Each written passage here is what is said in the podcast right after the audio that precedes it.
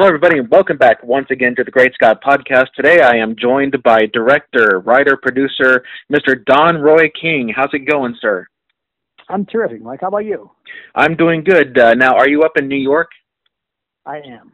How are things I'm in there? New York City, uh, just a few weeks away from another season of Saturday Night Live. Yes, sir. Yes, that's one thing I was reading about, and uh, you've been on there now for is it 13 seasons now? I'm starting my 14th. You're right. Starting your 14th season. So, uh, what is the whole? Talk about what it's like behind the scenes of getting everything ready. I mean, what goes on behind the scenes that we don't get to see? Well, if you if you had asked me 14 years ago, uh, can the show even be done this way? I would have said absolutely not. The show is just too complex, too big. It's 12 one-act plays from scratch, in addition to three or four films, and uh, with, with a new host and, and the uh, necessity to stage and and block all of this action and uh, and shoot it with cameras, and that includes uh, a full newscast, comedy newscast, and weekend update, and two giant music performances with a with a top uh, top blue ribbon music act, and uh, the fact that it comes together essentially in four days uh, still astounds me. Wow, only four days. Well, we have a quick meeting with the host on Monday, which really doesn't amount to more than saying hi and throwing out a few ideas. The writers write all day Tuesday, or more likely all night Tuesday night into Wednesday. We have a big uh, uh, read through on Wednesday where we read just a script in hand, just sitting around a big table, read as many as 40 sketches uh, Lorne, then after hours of doing those readings, Lorne narrows it down to the 13 or so that will actually mount. And then uh, Wednesday night, I take those selected scripts into another room and hand them over to people who are to begin work on Wednesday night on things like set design, hair and makeup, wardrobe, special effects, uh, all, all the, the, the, music recording and the finding the discovery of music that we need. All of that happens starting Wednesday night. We come in Thursday and rehearse the guest band. Uh, each number gets two quick run throughs so I can block cameras we record a few promos and then we do the easy sketches rehearse the easy sketches the ones that can be done without scenery or props because they aren't ready yet. And uh, or things that we've done before like a, an oval office sketch something like that. Um, we may get we may get four or five done on Thursday. Each gets about an hour, where I block them on the floor and then go into the control room and block the cameras we come back in Friday, and now there is more to work with, and we do all of the rest of the sketches. Again, each gets about an hour's work. Uh, we uh, then will uh, by that time the cold open is ready, uh, and, and the monologue, and we'll re- rehearse that late at night, and uh, have a quick meeting with Lorne about the rundown for dress rehearsal the next day. Come back in at about noon on Saturday and run through every single sketch as quickly as we can. Now with full props and makeup and costumes and uh, take a quick lunch break, come back and uh, rehearse weekend update, and then uh, and then do a dress rehearsal with as much as 20 minutes more material than we actually need in front of a fresh audience. And we run it like a real show all the way through, uh, but that but again it's it runs long. That ends about 10:15. I'll go up to Lorne's office at 10:30, and now the entire show has been juggled. Two or three sketches have been thrown out I'll get my script back and there'll be a hundred post-its in it. Each post-it has a change on that page. Uh, a new joke will be written in, or a whole page will be crossed out, or new characters will be written in, or a new ending. And I'll say, wait, wait a minute, we go on the air in, in 15 minutes. How are we going to do that? Uh, but we, I have a quick meeting with the cameramen to try to get them the changes that have been made between the dress rehearsal and air.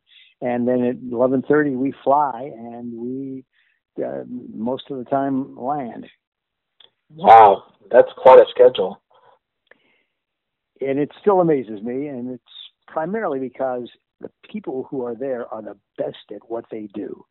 I don't even get to see the the film units work until we play it back in dress rehearsal.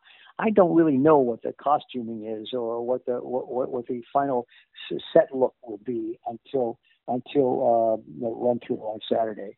And these people who are brilliant and fast at what they do just sort of scatter on Wednesday and then they regather on Saturday and it all comes together. Wow. So uh, I have to tell you, I mean, whenever I watch SNL, I mean, um, there's one guy in particular that I love watching whenever you guys get him to host, and that is uh, Tom Hanks. I mean, he always seems to just kill it and just do it out, out of the park. Just throw, just uh, that's one out of the park every time it seems.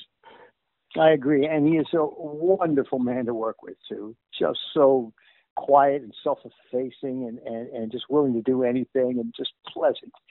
And, and in general, I must say that the hosts who come in uh, are fun to work with.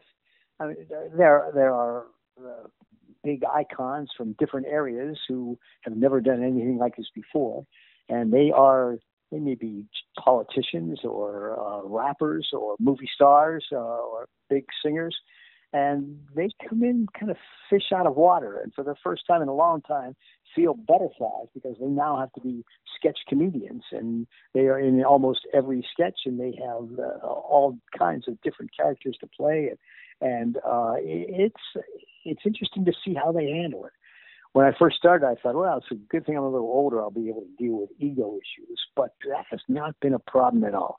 Certainly not for the hosts. It's not a problem for the cast members either, even though they are brilliant at what they do too and multi talented in so many ways it's just a fun place to be and it's cool to put together a show that's designed to make people laugh and clap and more recently think.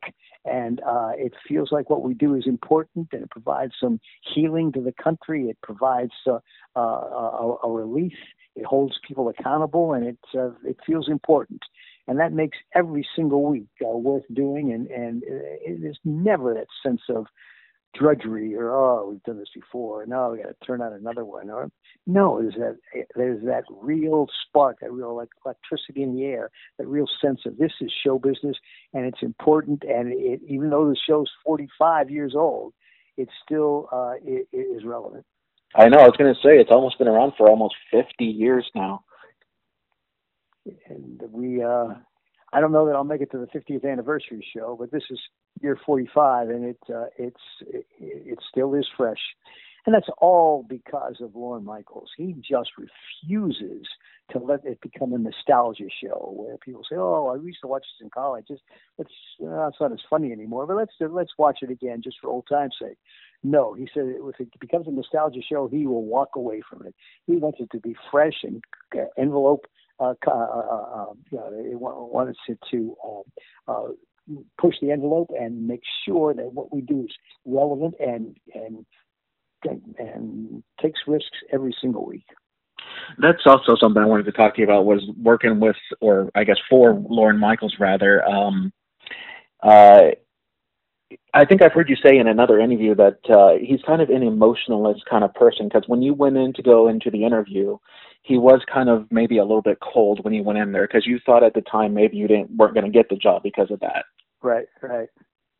Well, he is uh, distant and, and he is uh, uh, quiet at, at times and non-communicative and and and seems to be uh, so tied up with all the details and, and his his stomach seems to be churning more than anyone else's.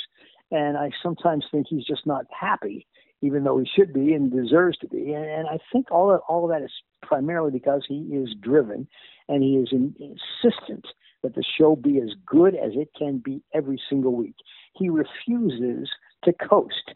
Now, I, I don't know anybody who doesn't like to coast. You think, oh man, we've done this kind of, this kind of show before. This one will be easy.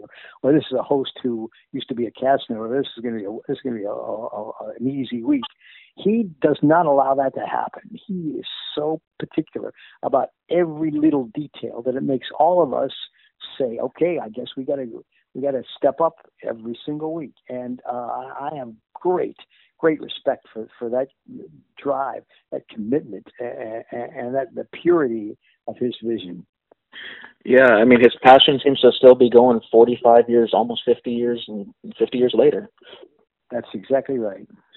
So uh, let's uh, talk about uh, life before SNL for you, um, and I, I, might have a little bit more SNL questions for you as time goes on. But uh, sure, yeah. Uh, so before you um, got got that job, uh, I think that what I was reading was that you were hoping to play for the Pittsburgh Pirates one day. I think that was your dream at one time. I, when I was 12, yeah, uh, I thought I, I, was, I was a pretty active athlete and uh, and didn't uh, didn't grow enough to become a professional. But I uh, I love that feeling and and love that competitive air and and had that that, that drive and and felt a real warmth in the teamwork of team sports. Played a little baseball, basketball, football, uh, track, volleyball, and uh, I that was my life. I mean, at one point though, uh, I I had a little back injury, and during the during the time I was forced out of sports uh, in junior high school, I uh, I wandered into the auditorium, and Miss Bowden, the head of the curtain call club, said, "Do you want to audition for a play?" And I said, "Well, uh, sure, sure, I'll do it." And I got the acting bug for a while and uh, found a love for theater and uh, and maintained that love straight through my life. I mean, I returned to my love for sports and my competitive spirit, uh, but I found a great mix because directing a television show, especially a live one, is very much like being a quarterback of a football team because you you're barking orders and you're calling the shots and you're watching the action as it happens and trying to follow that action and dependent upon the rest of your team to to fill their roles and and uh and you keep your eye on the clock and uh I I love that feeling. I still get that that adrenaline rush every week when I'm calling the shots in, in Studio 8H. So uh yeah, it's yeah, that's a beautiful beautiful studio. Um so there's one thing I wanted to ask you when you were uh when we were talking about the whole SNL um is it harder for you? Well, I know that you've done pre-tape stuff as well as live stuff, but um, is it a little bit harder for you to uh, direct live versus pre-taped? It's a separate set of skills, and uh, it's uh, it, it's not harder because uh, I just um, I've done it a long time, and I, I, I know how to do it. It's not that the it's not that the challenge isn't, isn't as high but uh, I, I'm I, I just have pretty good focus and stay with the action and can adjust to to changes very quickly and uh, and ha- have that have that strength. Um, in, in some ways, doing pre-tape stuff is a little more of a drag because you you know it can be fixed and you may do it over and over again and you don't have that sense of okay we got to get it now and if, and if, something goes wrong we got to get by it move move on because the clock continues to tick and the show's live and we got to get straight through to the to the next thing. Uh, and, but and that's not the same in, in pre-taped work. However, uh, both have their their rewards and both have their challenges, and and I get a kick out of both. But if I had to pick one, it would be live television. And uh, speaking of live television, you are the person who has directed more live network television than any other director in the history of, of this we well, I'll tell you the truth, Mike. I'm I kind of made that up. Well, I didn't make it up. I I, I just assumed. I don't think it's ever been tallied or uh, anybody's ever looked at the actual results before. But since I directed 21 years of morning television, where I was on the air for at least two hours every single day for all of those years, I don't think anyone else has had that kind of experience of directing a live network. There may be somebody out there. I just don't know who it is. And uh, but so I, will take I'll take that uh, label if uh, if people don't aren't going to uh, contest it. And uh, I mean, I'm I'm just looking at your very impressive resume here that that you had sent me. Uh, you have been to 20 different countries and 38 states throughout your your amazing career. Well, directing uh, Good Morning America and CBS This Morning and the early show uh, at a time when they would travel those shows often led me to get most of those assignments uh, where we would take the show on the road, or we would go to a political convention, or we would go to a uh, international uh, trade conference and and do, do the show live from there. We also did some travel shows where we said uh, we're going to take you to five different vacation spots this week, and we would hopscotch around the country uh, to to uh, uh, different places and set up a set up a set and do a live show from from um, any any from Yosemite or from uh, uh, from Miami. Uh, at any rate, I, I did get to travel a lot, and uh, and it was a thrilling opportunity. And uh, just to name some of the other shows besides uh, SNL that you have worked on is, uh, like I say, the early show, CBS This Morning, uh, the Robin Quivers Show, um, Good Morning America, uh, Criss Angel, Mind Freak, and uh, Day to Day with Rachael Ray. And this is just a very impressive resume. Um, where I mean, which is so when you hear all that, uh, which ones um, would you say are maybe your favorite, and maybe uh, somewhere maybe you'd like your least favorite to have worked on? Well, uh, several of, those were pilots, and, and pilots are by definition uh, hard to do because you, you have nothing to, to go on. You're starting from scratch. You're working with crews you never worked with before, working with a host who's maybe feeling his or her way in, in, in, into the job and and those pilots are usually less um, satisfying. Uh, I like I like an ongoing show where the machine is well oiled and you can either either make it provide the oil yourself and keep it going, or step into someone else someone else's role who's uh, provided the, uh, the, the machinery prior to you. I, I think I liked that best, uh, but um, in general, uh, just a, an ongoing show that stays fresh, stays current, and and, and has on uh, has ongoing challenges is what appeals to me most. So you were 25 years old when you started working on the Mike Douglas show, but you, uh, I think, saw on the it's on the thing that you had sent me was that uh, 25 was a little bit too young for you to be directing uh, at, right. at such a national level the Mike Douglas show was a was a big daytime syndicated talk show. It's much like Ellen today, and it uh, it had it was done in Philadelphia in a relatively small studio, but it had big big names come in uh, in in every field field. And uh, Mike uh, had one sort of uh, his gimmick was that he had a, a co-host every week.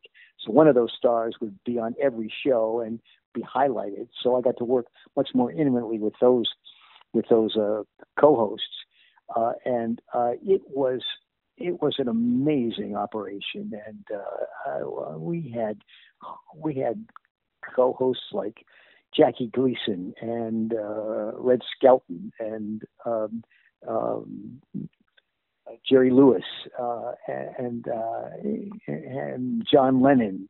We had an amazing opportunity. I had an amazing opportunity to to to um, brush shoulders with uh, with these icons uh, from many many areas.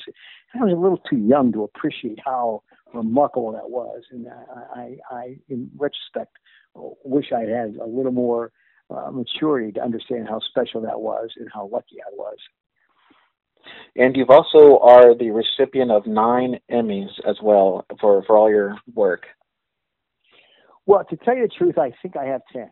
Okay. But, uh, but uh, Emmys are an interesting thing. I, I, I won an Emmy again, too young, uh, for the Mike Douglas show. I, I won an Emmy in 1976, and, and I thought, man, I this is I've reached the peak already. I'm only 26 years old, and I, uh, I overnight I became a jerk. Overnight, I thought, oh my God, I think God created television just so I could show off. I treated people differently and they treated me differently. And a producer would say, uh, could we bring the models for this fashion show? Could we bring them down this aisle over here and then circle them around this way? And I said, oh, wait, wait a minute, wait a minute. No, I, think we'll do it my way because uh, you don't have an Emmy, do you? Well, I do, so I think we'll do it my way. And I, and I was just full of myself. Well, shortly after that, I was asked to serve on some blue ribbon panels that, that selected the, the daytime Emmy winners. And uh, unlike now, where they, they send they send uh, DVDs to you, uh, you had to go into a, an office building and sit there for a whole weekend watching the watching the nominees. And after about four shows, you say to yourself, "Oh man, I just put on something that'll keep me awake." Yeah, I, I, I'm no longer judging how well something's directed. I'm now just just trying to watch the show and hope that it, that I can pay attention to it And when I realized that they, that whole process of selection was a pretty uh, um, inefficient one, I thought, wait, well, wait a minute, what was that show that I won for?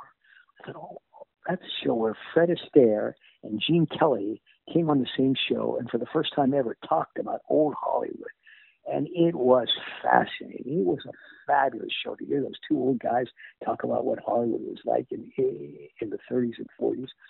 And uh, when it was over, I thought, wait a minute, I I got that statue not because it was well directed, because it could have been directed by a relatively bright parrot, uh, because it was just you know shoot the guy who's talking. Uh, and it wasn't. So it was somebody in the office saying, "Oh, this is a great show. Let's give the let's give the statue to that director." Not that it was beautifully directed, but because it was a great show, and it was a great show because Mike convinced those two guys to come in and come in and talk about their, their careers. And so since then, I've realized that those kind of awards are, are uh, not based on the, the tightly defined work and and um, and, and jobs of, of the individual people in those categories. It's based on a much broader vision. And right now, I have I direct a show that is a show off show, and it is written by brilliant people. It's performed by an amazing cast with remarkable uh, uh, hosts who come in. It's Lorne Michaels' show, and I stay out of the way and I catch capture the action on camera but it's not brilliant direction that's getting me those statues. It's a brilliant show. And I've won eight now for Saturday Night Live, and I'm proud of it. And and certainly will keep the statues, but I don't feel it's a sign that I'm uh, a, a brilliant director. I just happen to be working on a brilliant show and that's uh i have to tell you i mean i i love that humility that humbleness because uh, you see a lot of like you say egos inside of show business and um yeah. uh, it, it's really nice to to hear the the humbleness that uh, that you have sir. Well, well uh, thank you but it's it, at one time i was just as ego driven and and just as full of myself as anyone and it's human nature. It's easy to understand how that happens and right. and i feel sorry for people like Mike Tyson who are thrust in, in, into into fame out of nowhere, uh, and and of course they, they're going to have trouble handling it. And and now he's circled around to be to, to be a, a, a pretty solid, settled guy himself. So it, it, it's possible to overcome that. Oh, absolutely, absolutely. So uh, there is one SNL cast member I want to ask you about uh, about the whole ordeal, and I don't know how much of it you can talk about or uh, or not, but um, Pete Davidson. Yes. When he was with the Ariana Grande thing, and then he fell into his laps of uh, depression and anxiety. Uh, yes. Was was Lorne there to, to help out? I mean, were were you guys there to just uh, kind of help help him out to be able to focus and come back on the show? Uh, I am not uh, intimately involved in the uh, uh, personal lives of anybody in that show. Okay. I do know, however, it's a tight team. It's a very open, warm, receptive team, and that in general we were uh, we were, and certainly Lorne was uh, very empathetic to to what Pete was going through. Um, Pete's an interesting um, character in many ways. When he first got the job, it wasn't because he was a, a, a brilliant uh, improviser or a sketch comedian or even an actor.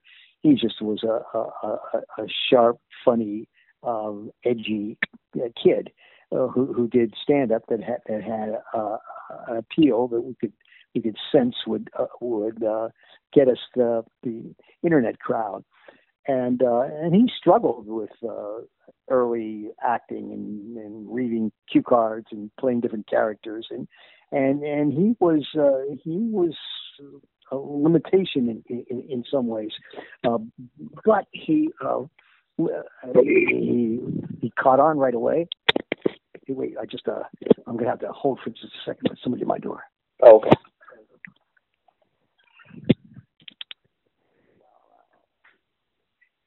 Oh, I'm back. Um, and um, then um, then he he, there's some issues. with thought he was, thought he may be just a just a um, an obnoxious kid who was going to get full of himself because he caught on and he was famous and, and, and making a big splash and, and getting a lot of attention from the press and from fans and from uh, comedy clubs. Um, and I thought he would turn into a jerk overnight. But you know something? He did not. Kind of just the opposite. He thought, oh man, I, I've got to take some responsibility here because people are looking up to me and I'm in the public eye and I, and, and I've got to I've got to clean up and shape up. And he did. And he, um, I, I don't know anything about his, his psychological issues, but uh, as a just a, a working pro, he's become a joy to work with. It it really seems like it. It seems like his life has taken a 180 turn from what what it was, say, like a year or two ago uh, versus now. He seems to be in a lot of yeah. yeah, I mean, if if Ariana Grande suddenly wanted to date me, I it would change me too, and I would be. I, I'd think, oh, I, uh, maybe I've got more to offer than I thought, and uh, that that can screw you up in, in and of itself. Right. And then, and then that relationship ends. Any relationship that ends can can uh, uh, affect people deeply, and and when it happens in public, when it happens, I mean, really in public, it's even more crushing and and potentially harmful. And I, I, I think he's a great guy and he's got a great future. And uh, there's one more SNL cast member that I wanted to ask you about was your announcer, uh, Darrell Hammond, who's just been for Don ever since his death uh, quite beautifully. And uh, he's a guy who kind of uh, went through psychological stuff as well while at SNL. Yes, well, once again, I don't know anything more than what the public knows, and uh, uh, my dealings with him were always um, just on a professional basis. Uh, I find him uh, engaging and thoughtful and quiet, and uh, and he's um, he's sensitive, interesting guy. When he was still in the cast, uh, my first couple of years, uh, he he struggled a little bit because he just he wasn't comfortable with uh, the mechanics of of where to go and what to pick up and when to look at cars. And and, he just uh, he had insecurities about about acting um, despite the fact he's a brilliant one of our finest uh, uh, impersonators. And uh, I, I find he, I, I've seen him do his stand-up routine as well in a, in a club, and he's he's a genius. Uh, but he's got insecurities and he's got uh, uh, a certain certain phobias that that uh, creep into his life. Um, but uh, just another interesting but brilliant guy. And uh, like you had mentioned before, it seems like that uh, Lorne does keep a tight knit there, um, as far as uh, like it being one big family. I mean, I've, I've heard that Darrell say that Lorne was there for him and and supported him throughout his um, dealings. And uh, yes. uh, just to piggyback on, on what it was that you said there. Well, I, as much as Lorne can be cold and distant, he also can be uh, remarkably sensitive and, and uh, protective, and he is uh, he's really good to uh, to all of us in, in, in unusual ways. You know, a guy who who might not even get a nod from in the hallway, we'll, we'll send you a, a beautiful birthday gift. and, uh, I, you know, and to some degree, I think maybe it's calculated. I, I, I could be wrong. I mean, everybody on the show does psychoanalysis of Lorne, uh, and, and mine could be just as off as anybody's. But I had the feeling that some of it's calculated because he knows that he's surrounded by people who are brilliant at what they do, uh, and there are therefore going to be some competing egos. You know, the lighting director is going to be uh, angry at the set designer because he brought in shiny wallpaper. Oh, and yeah. say, and and they, they will, will scream at each other. But if one of them can say, "Well, that's what Lorne wants," that shuts everything down. Because as brilliant as we all think we are, and as as good at what we do, uh, the egos get get um, sub- suppressed because we say, well, it's really Lorne's vision. It's not my vision as a lighting director or my vision as a scenic designer. It's Lorne's vision, and we are here to serve him. And we trust his vision. We believe in it. We we survive because of it. We we uh, uh, are successful because of it. So uh, that comes first. So all of all of those ego issues get kind of uh, covered up or at least contained because uh, because we want to please Lorne. Absolutely, I, I agree with you. I mean, he he is the one who has made the show to be what it is throughout for 45 years, and so. Uh, but uh, Mr. King, I I could talk to you about SNL for hours on end, but I have one more question I want to ask you. Um, sure. Uh, what advice uh, would you give to someone who wants to get into uh, maybe directing or show business in, in general? Well, I spend a lot of time talking to, to kids, uh, especially college kids who ha- have that dream, and and I have a variety of uh, observations that, that that that I find helpful, or they seem to find helpful, and and it's all reflective of, of what I went through. Uh, I, I had many mm, opportunities and been lucky along the way and have had a great career that that continues and I, I and I'm proud of that. But much of it has to do with uh, um, making decisions along the way that start with that start with um, work ethic. And I know it's helpful in a in a creative field to have brilliant ideas and and, and have a have a vision for for how you want work to, to, to, be done, how you want stories to be told.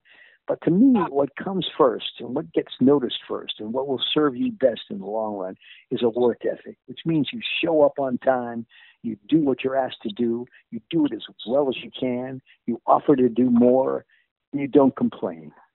And those are the people who, who, who come in without a sense of entitlement, who come in with a, a, an obligation to the work comes first and are there to help, no matter how trivial or menial it seems, to just fill in the gaps and, and, and help solve problems. And then you can help solve the, the bigger pictures of how can we make this better or funnier or more important or uh, or, or, resonate more. So I, that's that, that's a starting point of the advice I give. I'll give you another another one, and that is be careful of the theory that the the uh, philosophy of uh, just get your foot in the door. Pick a pick a place where you would love to work and just get your get that first entry level job. Well, everywhere I've worked, every big network I've worked is filled with young, bright, talented, frustrated kids. And they're frustrated because it is so easy to get stuck in those entry level jobs. You become a receptionist at Saturday Night Live or write cue cards for the Tonight Show, and you think, oh, everybody's going to get to know me and they'll and, when the next job opens up, I'll I'll move up and up and up and within within this operation. But what happens more often than it should, uh, more often than you think it does, is that you get in there and answer phones, and sure enough, people get to like you and say, "Oh, we finally found somebody who's good at answering the phones." And man, she's he's funny, and he, everybody likes him and knows who he is. And well, there's a, a PA position open up, a production assistant position open up, and he's kind of earned the right to move up to that. But he's never done that before. He's never been a PA. And if I move him up to that, I'll have to train him to be a PA. And more importantly, I'll have to find somebody else to answer the phones. We finally found somebody who's good at answering the phones. Let's just keep him where he is. Let's get an experienced PA from the outside to come in to fill that PA position. They're lined up at the door. Experienced PAs would love to work at Saturday Night Live. Let's get an experienced one who'll play it safe. So those entry level people get stuck in what they in in what they uh, what they are doing, and more importantly, what they're getting better at on a day-to-day basis is not writing or producing or directing or acting. They're getting better at answering phones. Right. So I say be very careful of that entry-level position philosophy. I say find a place, more, much more likely a small place, where you can do the kind of work you want to do the soonest and that may mean a cable company or station in a smaller market. It might mean uh, an, an, internet uh, show. It may need a, a, group of friends who get together and, and, and make shows for themselves. That's where you're going to get better at what you want to do. And uh, and that's where you're going to get discovered. I think in, in, in a job where you're doing the kind of work you want to do, the soonest that you can do it. That is uh, really good advice. That's one thing that they told me on uh, when I was working at, at Paramount Studios. The exact same thing. That one ah. that you said. So, uh, but uh, yeah, it's it's fun to work in television. It's very stressful, hard work, but at the same time, very fun, hard, stressful work. Exactly. But uh, Mr. King, I appreciate your time, sir, and thank you so much for coming on. My pleasure. I enjoyed it. Oh, thank you so much. I'm I'm I'm glad. But uh, hey, uh, good luck with everything, and uh, much continued success in, in, in your career, sir. Thank thank you, and good luck to you too. All right. Thank you. Bye bye. Bye bye.